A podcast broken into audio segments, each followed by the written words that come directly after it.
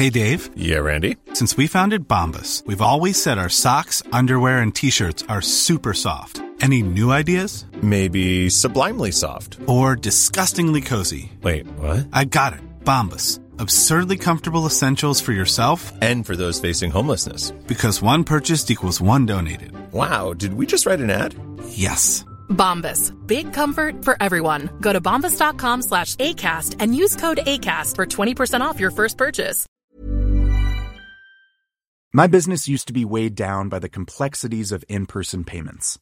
Then, Stripe Tap to Pay on iPhone came along and changed everything.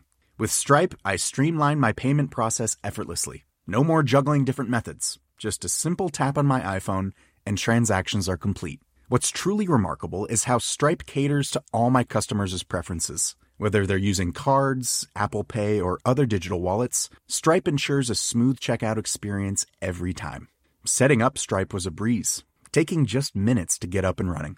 From local markets to global retailers, Stripe helped me expand my reach and grow my business with ease. To learn how Tap to Pay on iPhone and Stripe can help grow your revenue and reach, visit stripe.com slash tap iPhone. Daily Tech News Show is made possible by its listeners. Thanks to all of you, including Chris Allen, Chris Smith, and Mark Gibson. Coming up on DTNS, AI is making sweet music, or at least music, or something that's kind of like music. Also, the makers of the Big Dog Robot swear to never give it a gun, and Robert Heron is here to help us tell what's hype and what's real if you're in the market for a new TV. This is the Daily Tech News for Friday, October 7th, 2022 in Los Angeles. I'm Tom Merritt. From lovely Cleveland, Ohio, I'm Rich Stroffolino. Drawing the top, top tech stories from the home of the Cleveland Guardians, I'm Len Peralta. The uh, freshly off having won Cleveland Guardians. Yes. I'm the uh, show's producer, Roger Chang. And Robert Heron, co host of AVXL, is with us. Welcome back, Robert. Hey, thank you so much. You know, every time Robert comes on the show, a TV gets bought. I hope so. There's a lot of plenty good options out there. We're going to talk about that. Let's start with a few tech things you should know. The quick hits. Valve announced Thursday the Steam Deck no longer requires a reservation if you want to buy one in the US or Canada. Valve plans to fulfill the remaining reservations by the end of 2022, and new orders will be filled within a few weeks. In other Steam Deck news, the previously delayed official dock, the Steam Deck docking station, easy to say, is now available to order for 89 bucks. This is one of those stories that you might not care much about today, but likely will come up later, and you'll be glad you know. The President of the U.S. signed an executive order implementing the latest attempt at a framework to reconcile data privacy laws between the U.S. and Europe so that companies can move data between the two markets easily and legally. A safe harbor agreement put in place in 2000 was challenged in 2013, and since then, every attempt to replace it has been struck down in court the last time in 2020. We have talked about them uh, in the past on the show. This latest attempt, called Privacy Shield 2.0, creates a data protection review court that EU citizens can appeal to. We'll see if this one holds up. Fingers crossed, folks. The U.S. Commerce Department issued new rules that go into effect October 21st, restricting export to China of any technology that can be used in advanced computing and artificial intelligence applications.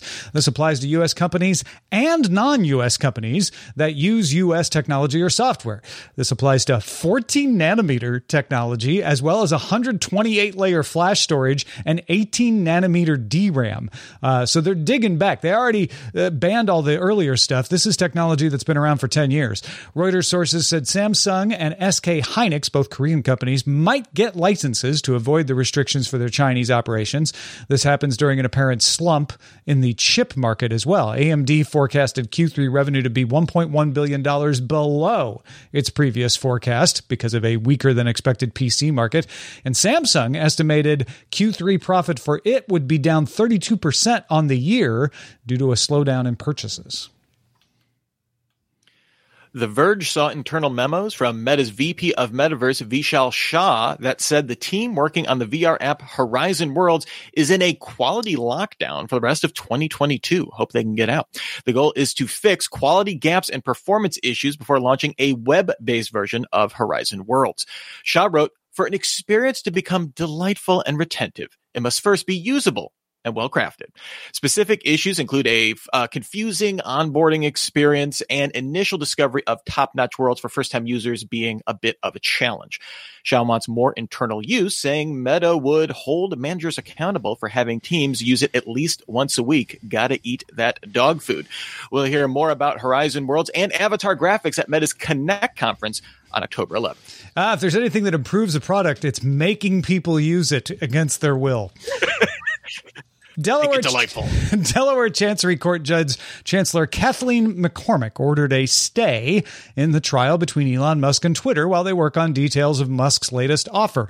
Twitter objected to the stay, arguing that the trial should continue until the actual deal is closed, as it's unclear to them if Musk has the financing. And they're like, he's done it before where he backed out. Let's make him make it the deal first. Uh, Musk's lawyers argued that Twitter can't take yes for an answer. Uh, they had more in it but that was kind of the, the fun poll quote. The judge did side with Musk uh, and gave the parties until 5 p.m. Eastern Time, October 28th, to resolve the transaction. If no deal is reached by then, the trial will be scheduled to resume in November. The Verge's Elizabeth Lopatto has an excellent breakdown of all the sourced insider info on what may actually be going on behind the scenes. If you're interested in that sort of thing, uh, we have a link in the show notes. All right, let's talk a little more about something else. You may be confused about who owns robotics company Boston Dynamics since it has changed hands a few times since 2020. It's been owned uh, by Hyundai. Before that, it was owned by SoftBank and Alphabet. That's important to know so that you know who is behind the company that is pushing an open letter to the robotics industry titled General Purpose Robots Should Not Be Weaponized. What's in the letter, Rich? Well, it states that companies who signed it quote, do not support the weaponization of our advanced mobility general purpose robots. So it kind of says what it says on the tin. The letter cites a concern based on, quote, a small number of people who have uh, visibly publicized their makeshift efforts to weaponize commercially available robots. That might refer to bombs being strapped to DJI drones or a gun mounted on the back of a Unitree dog bot. And there was also that time an art collective mounted a paintball gun on Spot and caused a big kerfuffle. Yeah, so the letter gets everyone on board to pledge not to weaponize, and I'm going to quote from the letter here advanced mobility general purpose robots or the software we develop that enables advanced robotics. And they say we're not even going to support anybody else who does that sort of thing. So if you're you're weaponizing those kinds of robots, we're against it. Uh, they also pledged to develop technologies to reduce the risks of weaponized robots, and they called on others to make similar pledges, saying, "Hey, come on, everybody, join on. If you're not on this letter, make your own." Uh, they also asked for governments to develop policies for the safe use of robots. So who who signed this thing? Yeah, aside from Boston Dynamics, uh, other company logos at the bottom of the letter include Agility Robotics, Any Robotics, ClearPath Robotics, Open Robotics, and Unitree, the one company who apparently feels the word robotics isn't necessary. Hmm. The letter also states that we are not taking issue with existing technologies that nations and their government agencies use to defend themselves and uphold their laws. Boston Dynamics has marketed its robots to law enforcement and military, but for non weaponized uses. The French army is, for example, tested uh, using a Boston Robotics spot robot for reconnaissance. Ah, uh, you point out the key issue here is please, we would still like to sell things to governments. Uh, we just don't want to risk them putting a weapon on it and then we look bad. Uh, the Verge points out that the letter does not include Ghost Robotics in one of those logos down at the bottom. Ghost Robotics markets directly to the military, and Ghost Robotics robots are being tested by the U.S. Air Force and the Department of Homeland Security security for patrols. They're, they're not sticking guns on them, but they are using them for patrols. One of its robots, however, was once shown at a trade show with a remote controlled sniper rifle mounted on it. So the optics have been there that this company's robots could be used for that. Ghost Robotics CEO Jiren Parikh told TechCrunch back at the time that that trade show thing happened, we're not going to dictate to our government customers how they use the robots. Uh, he did say the company restricts where it sells the robots, saying he only sells to the U.S. and its allies. Even went so far as to say he's not even going to sell to an enterprise customer if they're operating in a country that's not the U.S. Uh, or its allies. But yeah, I, I think this really is a dividing line in the robotics industry and, and Boston Dynamics leading the way of we need to start a conversation. We need to draw a line in the sand. We need to push back against the idea that our robots could be used for weaponized uh, situations. Robert, uh, what, what, do you, what does this make you feel? It sounds like it's coming down to like a terms of service for a particular device. I feel that if you have a robotics platform that is better than any other platform currently out there in terms of cost and effectiveness and longevity for mounting a weapon system to, it will be taken advantage of in that respect. It- there's no doubt about that. Eh, We see it already with consumer grade robotic devices, as we mentioned previously. But I, I- don't see how you can prevent it from happening, especially if you have something to say that your robotics platform has better agility and longevity in the field than, say, a gas powered device or another similar device that would be used in a similar way that might not be a quote unquote robot. I kind of see this akin to some of the debates we've seen around facial recognition technology, especially the moves Microsoft has made over the last couple of years, kind of being ahead of, hey, here's here's how we think this can be useful, but please, like we're we're asking to be regulated so we can stay on the right side of this. We also want to set out the terms of that regulation and putting out a big open letter like this that very specifically is going to be addressing government contracts. I think one, certainly it's out of ethical concerns, but also kind of so that these companies aren't at a market disadvantage for taking this stance if they can get regulation passed and say the rules of the road now apply to everybody, uh, you know, regardless of uh, of who you are. So you know, Ghost doesn't again get those fat government contracts. Yeah, there, there's going to be multiple motivations. There's going to be selfish motivations that are profit oriented, uh, and there's going to be legitimate uh, engineers and scientists within these companies that have legitimate ethical motivations that that push for this as well. Uh, I don't think it's as simple as one or the other. It's combination, and I I do think that it is important to push back and try to get the norm as far as possible. Roberts, you're not you're absolutely right. You're not going to stop people from putting weapons on these things, but you can make it more difficult. You can make you can design your robot so that it's it's not easy to add uh, something that it's less reliable when you add something, uh, and make it so that if someone does add weapons to them, they there's pressure against them versus it being the norm. And I I think that's what Boston Dynamics is pushing most for in this letter is let's make the norm that it's not okay to do this. That won't stop every single instance of it happening, uh, but at least it could reduce the number of instances, and and maybe that's enough of a win. I also find it kind of fuzzy in terms of the differentiation between like, okay, I have a robotics platform that's just simply a remote controlled vehicle versus something that has quote unquote more intelligence to it and is self guided or something along those lines. That's where things get, I think, even more confusing and tricky in terms of the discussion. But Yeah, yeah. I'll- where where I'll you draw it- that line is that. important. That doesn't mean you can't draw a line, but where you draw it is important. Be- because remote controlled weapon systems currently exist. Yeah. They are deployed widely. So is this just simply making it a little more environmentally friendly in terms of operating it on a day to day basis? Or I, you know, you could Yeah. you could go down that hole quite a long way. Well, let's uh, let's move on to something a little lighter. Music back with a vengeance. Uh, you may have noticed late this summer the number of albums flooding back on the charts felt like a lot. Uh, we had Bad Bunny, BTS, Beyonce, Blackpink, even folks whose names don't begin with B. Uh, hell, J Hope and BTS put out a solo album. Turns out it felt like a lot because it is. Music Business Worldwide reported that more than 100,000 songs are being uploaded to digital music services every day. That's up from 60,000 in February 2021 and 40,000 in April 2019.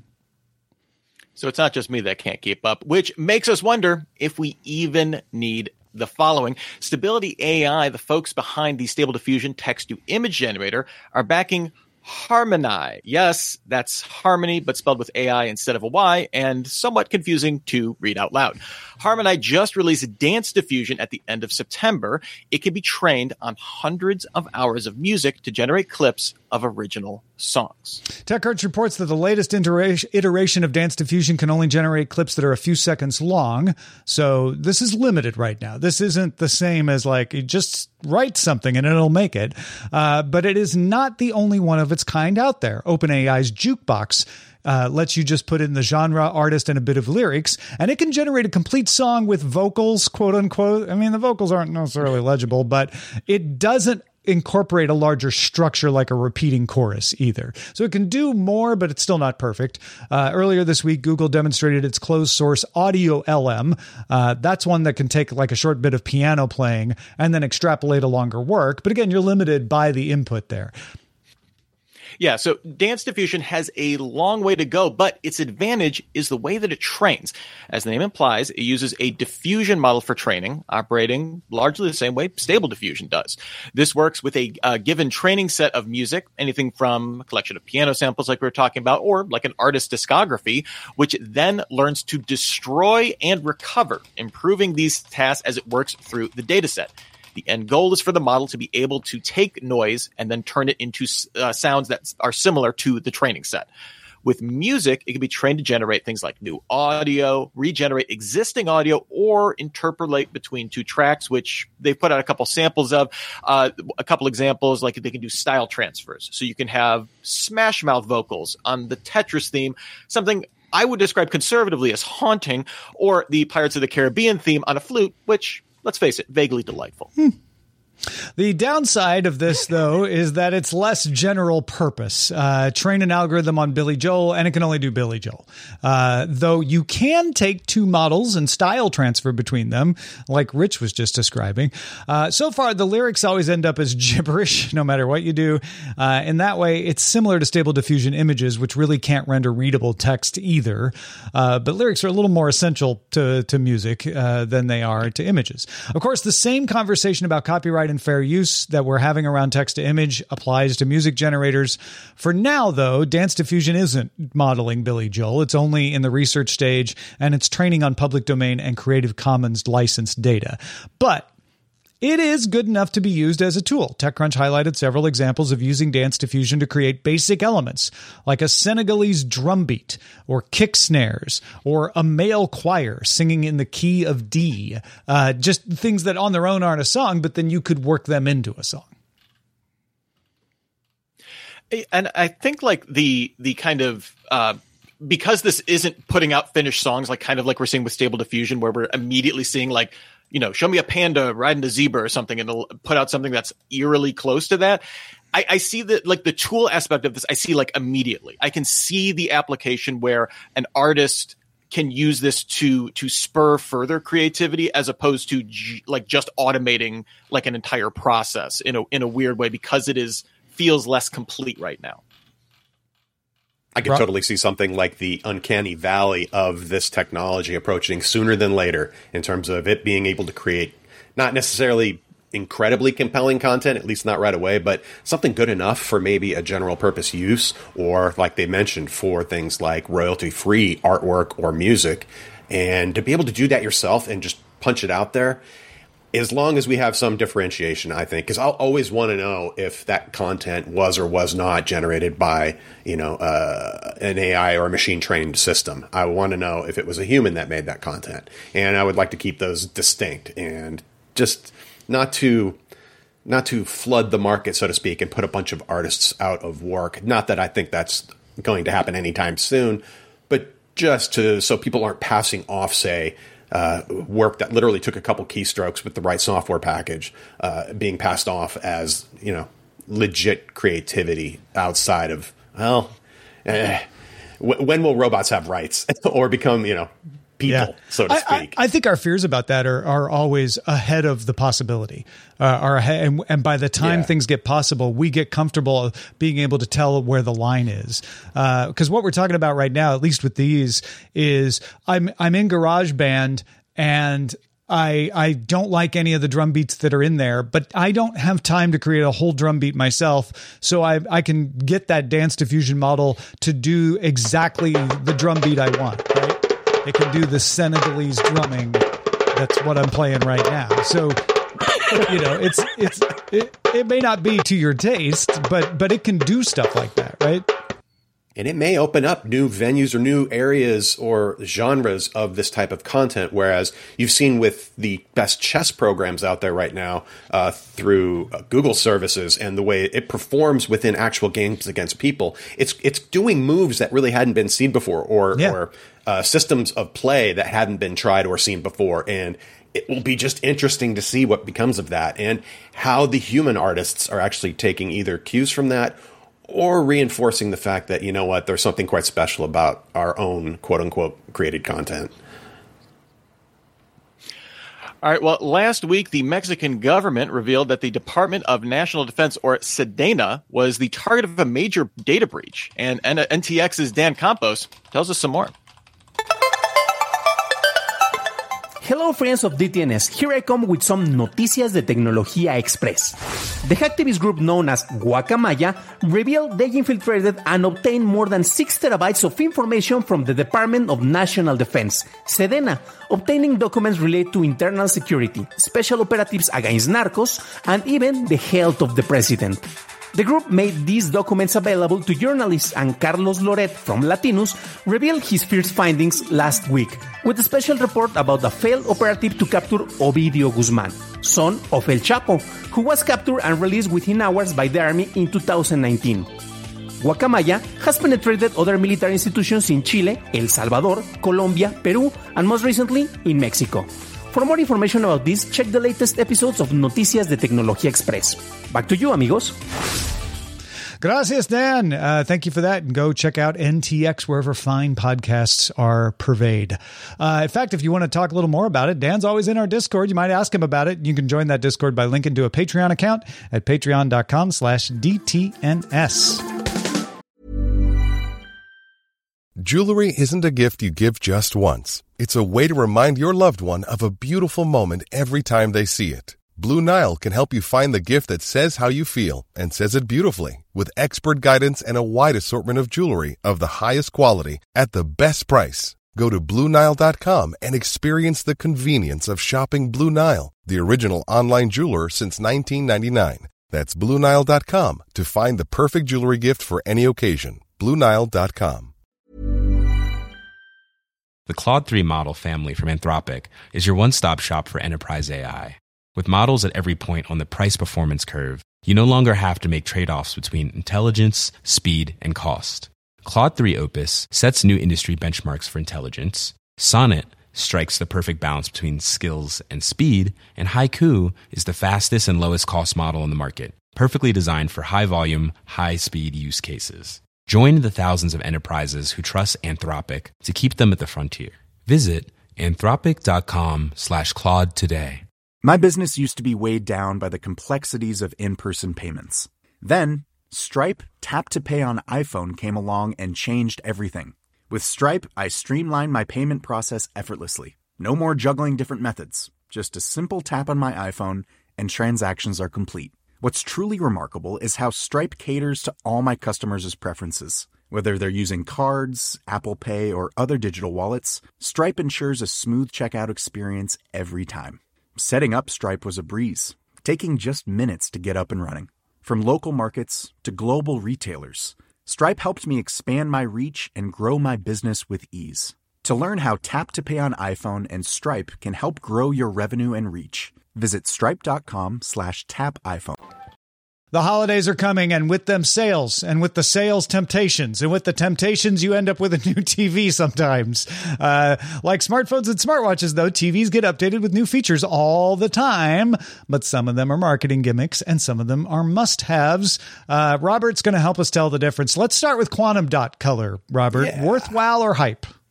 worthwhile completely. It is a microscopic technology, uses small crystals that are uniformly sized to effectively convert a higher energy wavelength of light into something that is uh, effectively a different color. They take usually a blue light because that represents the highest energy wavelengths, and that can be converted down to pretty much any other visible color that we see, and it can do it very efficiently and it provides extreme color saturation and that purity of color that really benefits the image. And we're seeing that technology now integrated. Well, we've seen it integrated into LCD TVs through layers of filtering that can take the backlight and change it into other colors. Now we're seeing it incorporated into organic light emitting displays or OLEDs uh, from the makers of, say, Samsung Display and now Sony is actually they both unveiled new TVs that incorporate this technology. And the key characteristic of both of those especially with the QD OLED technology, is that color purity. They are no longer on those particular panels using that white subpixel to boost brightness. They are just doing pure red, blue, green, and the color that comes out of these displays is fantastic.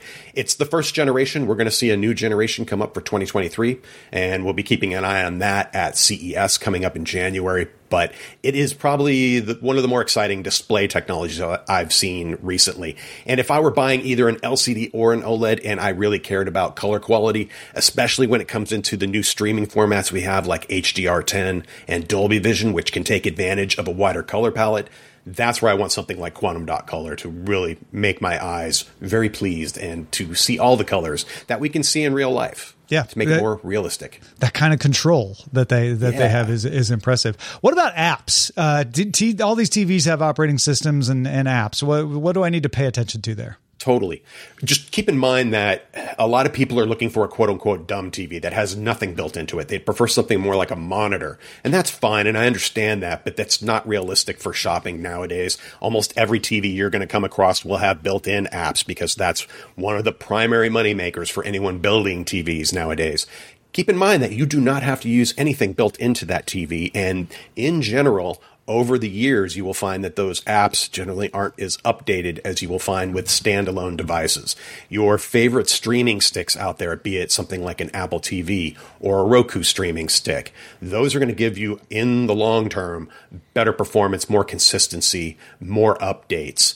And it can, and if I had just one tip for that in general, it's always consider buying a 4K streaming product even if you don't have a 4K TV. It will give you that extra bit of performance when it comes to what the integrated chipsets are in that.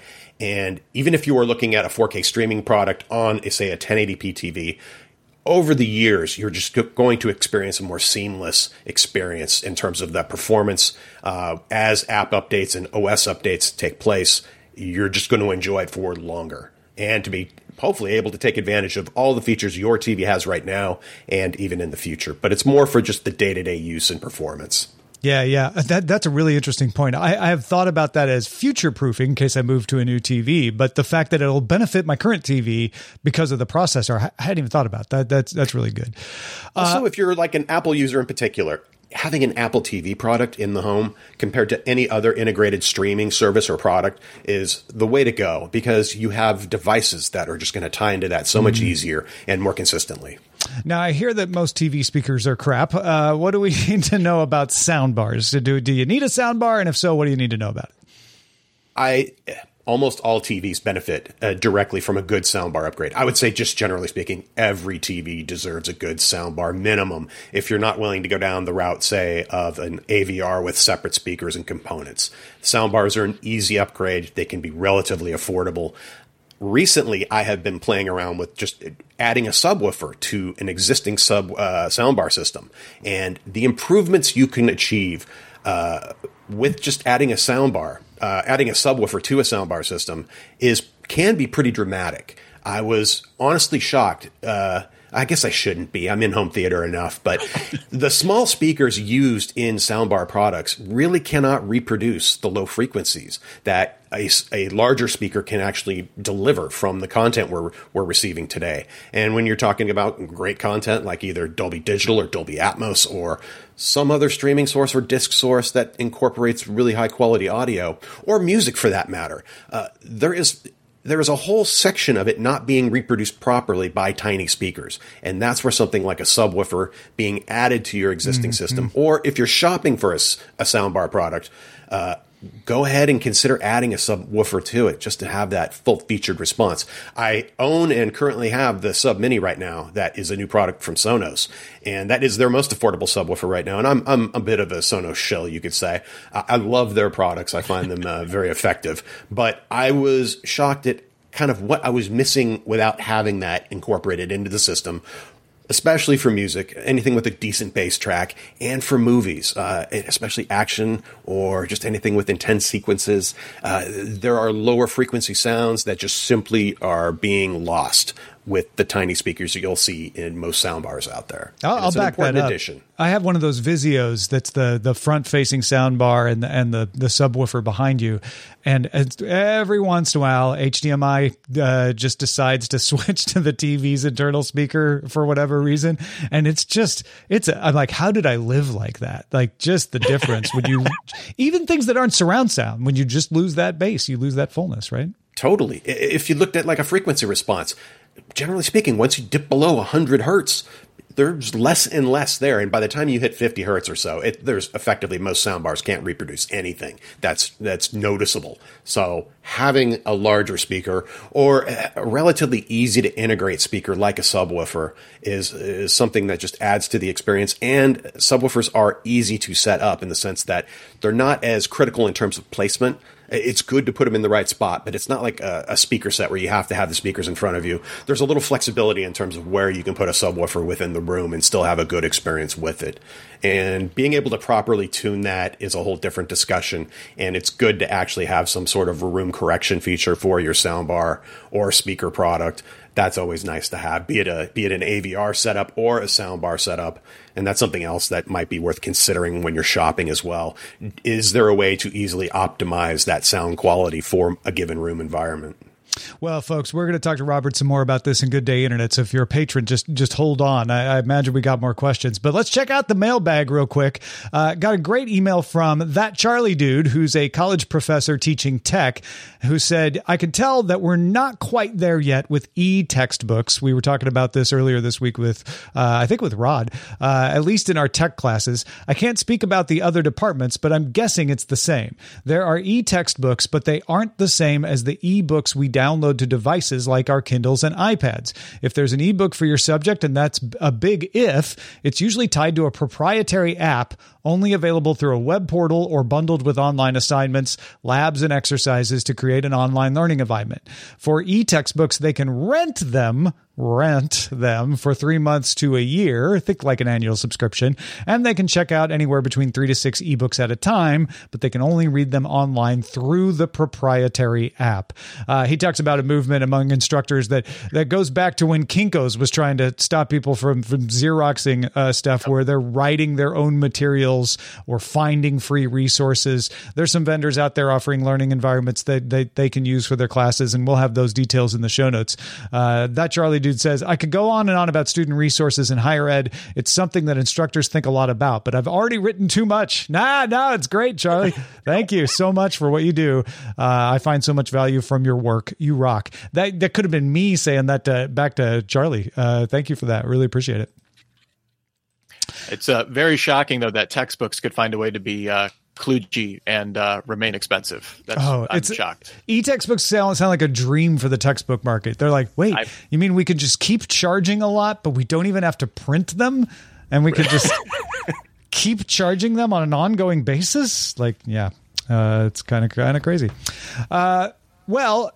An actual instructor himself, Len Peralta, has been illustrating today's show. Uh, Professor Len, what have you drawn for us Oh, today? well, thank you so much for bringing that up. Uh, in so much great information in this week's show. Uh, uh, I decided to go ahead and uh, I found the um, uh, the pledge, the robot pledge, to be the most interesting. Obviously, um, strange. This is my take on what the future of those robots may look like.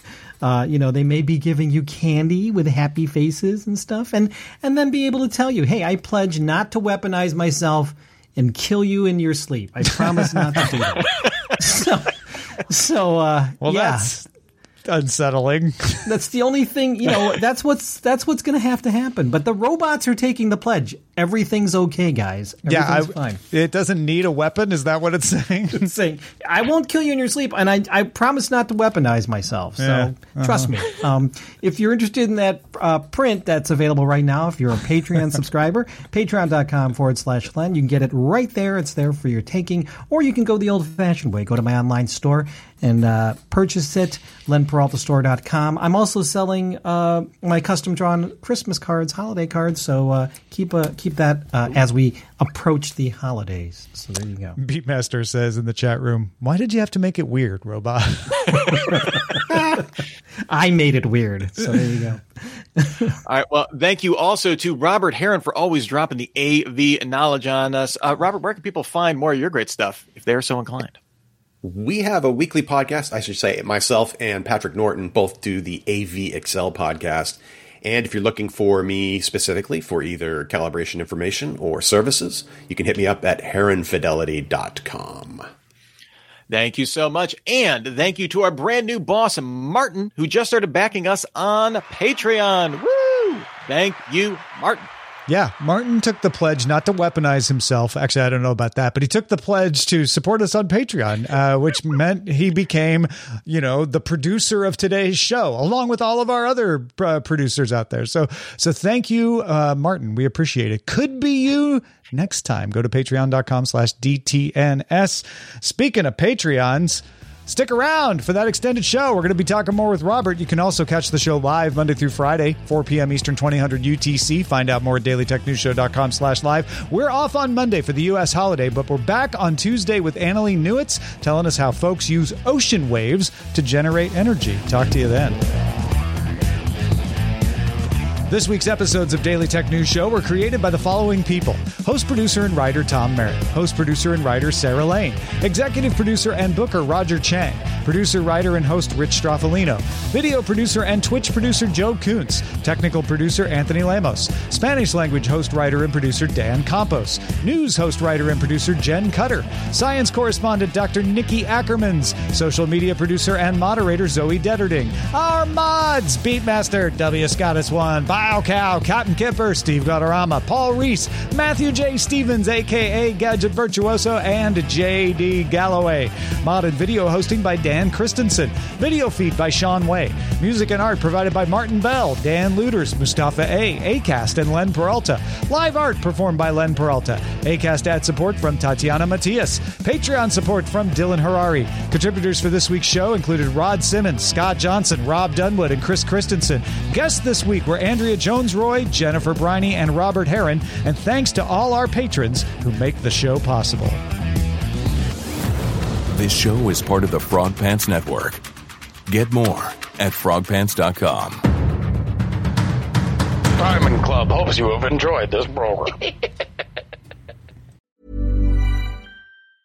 Hi, I'm Daniel, founder of Pretty Litter. Did you know cats tend to hide symptoms of sickness and pain? I learned this the hard way after losing my cat, Gingy. So I created Pretty Litter, a health monitoring litter that helps detect early signs of illness by changing colors, saving you money and potentially your cat's life. Pretty Litter is veterinarian developed, and it's the easiest way to keep tabs on your fur baby's health right at home. Go to prettylitter.com and use code ACAST for 20% off your first order and a free cat toy. Terms and conditions apply. See site for details.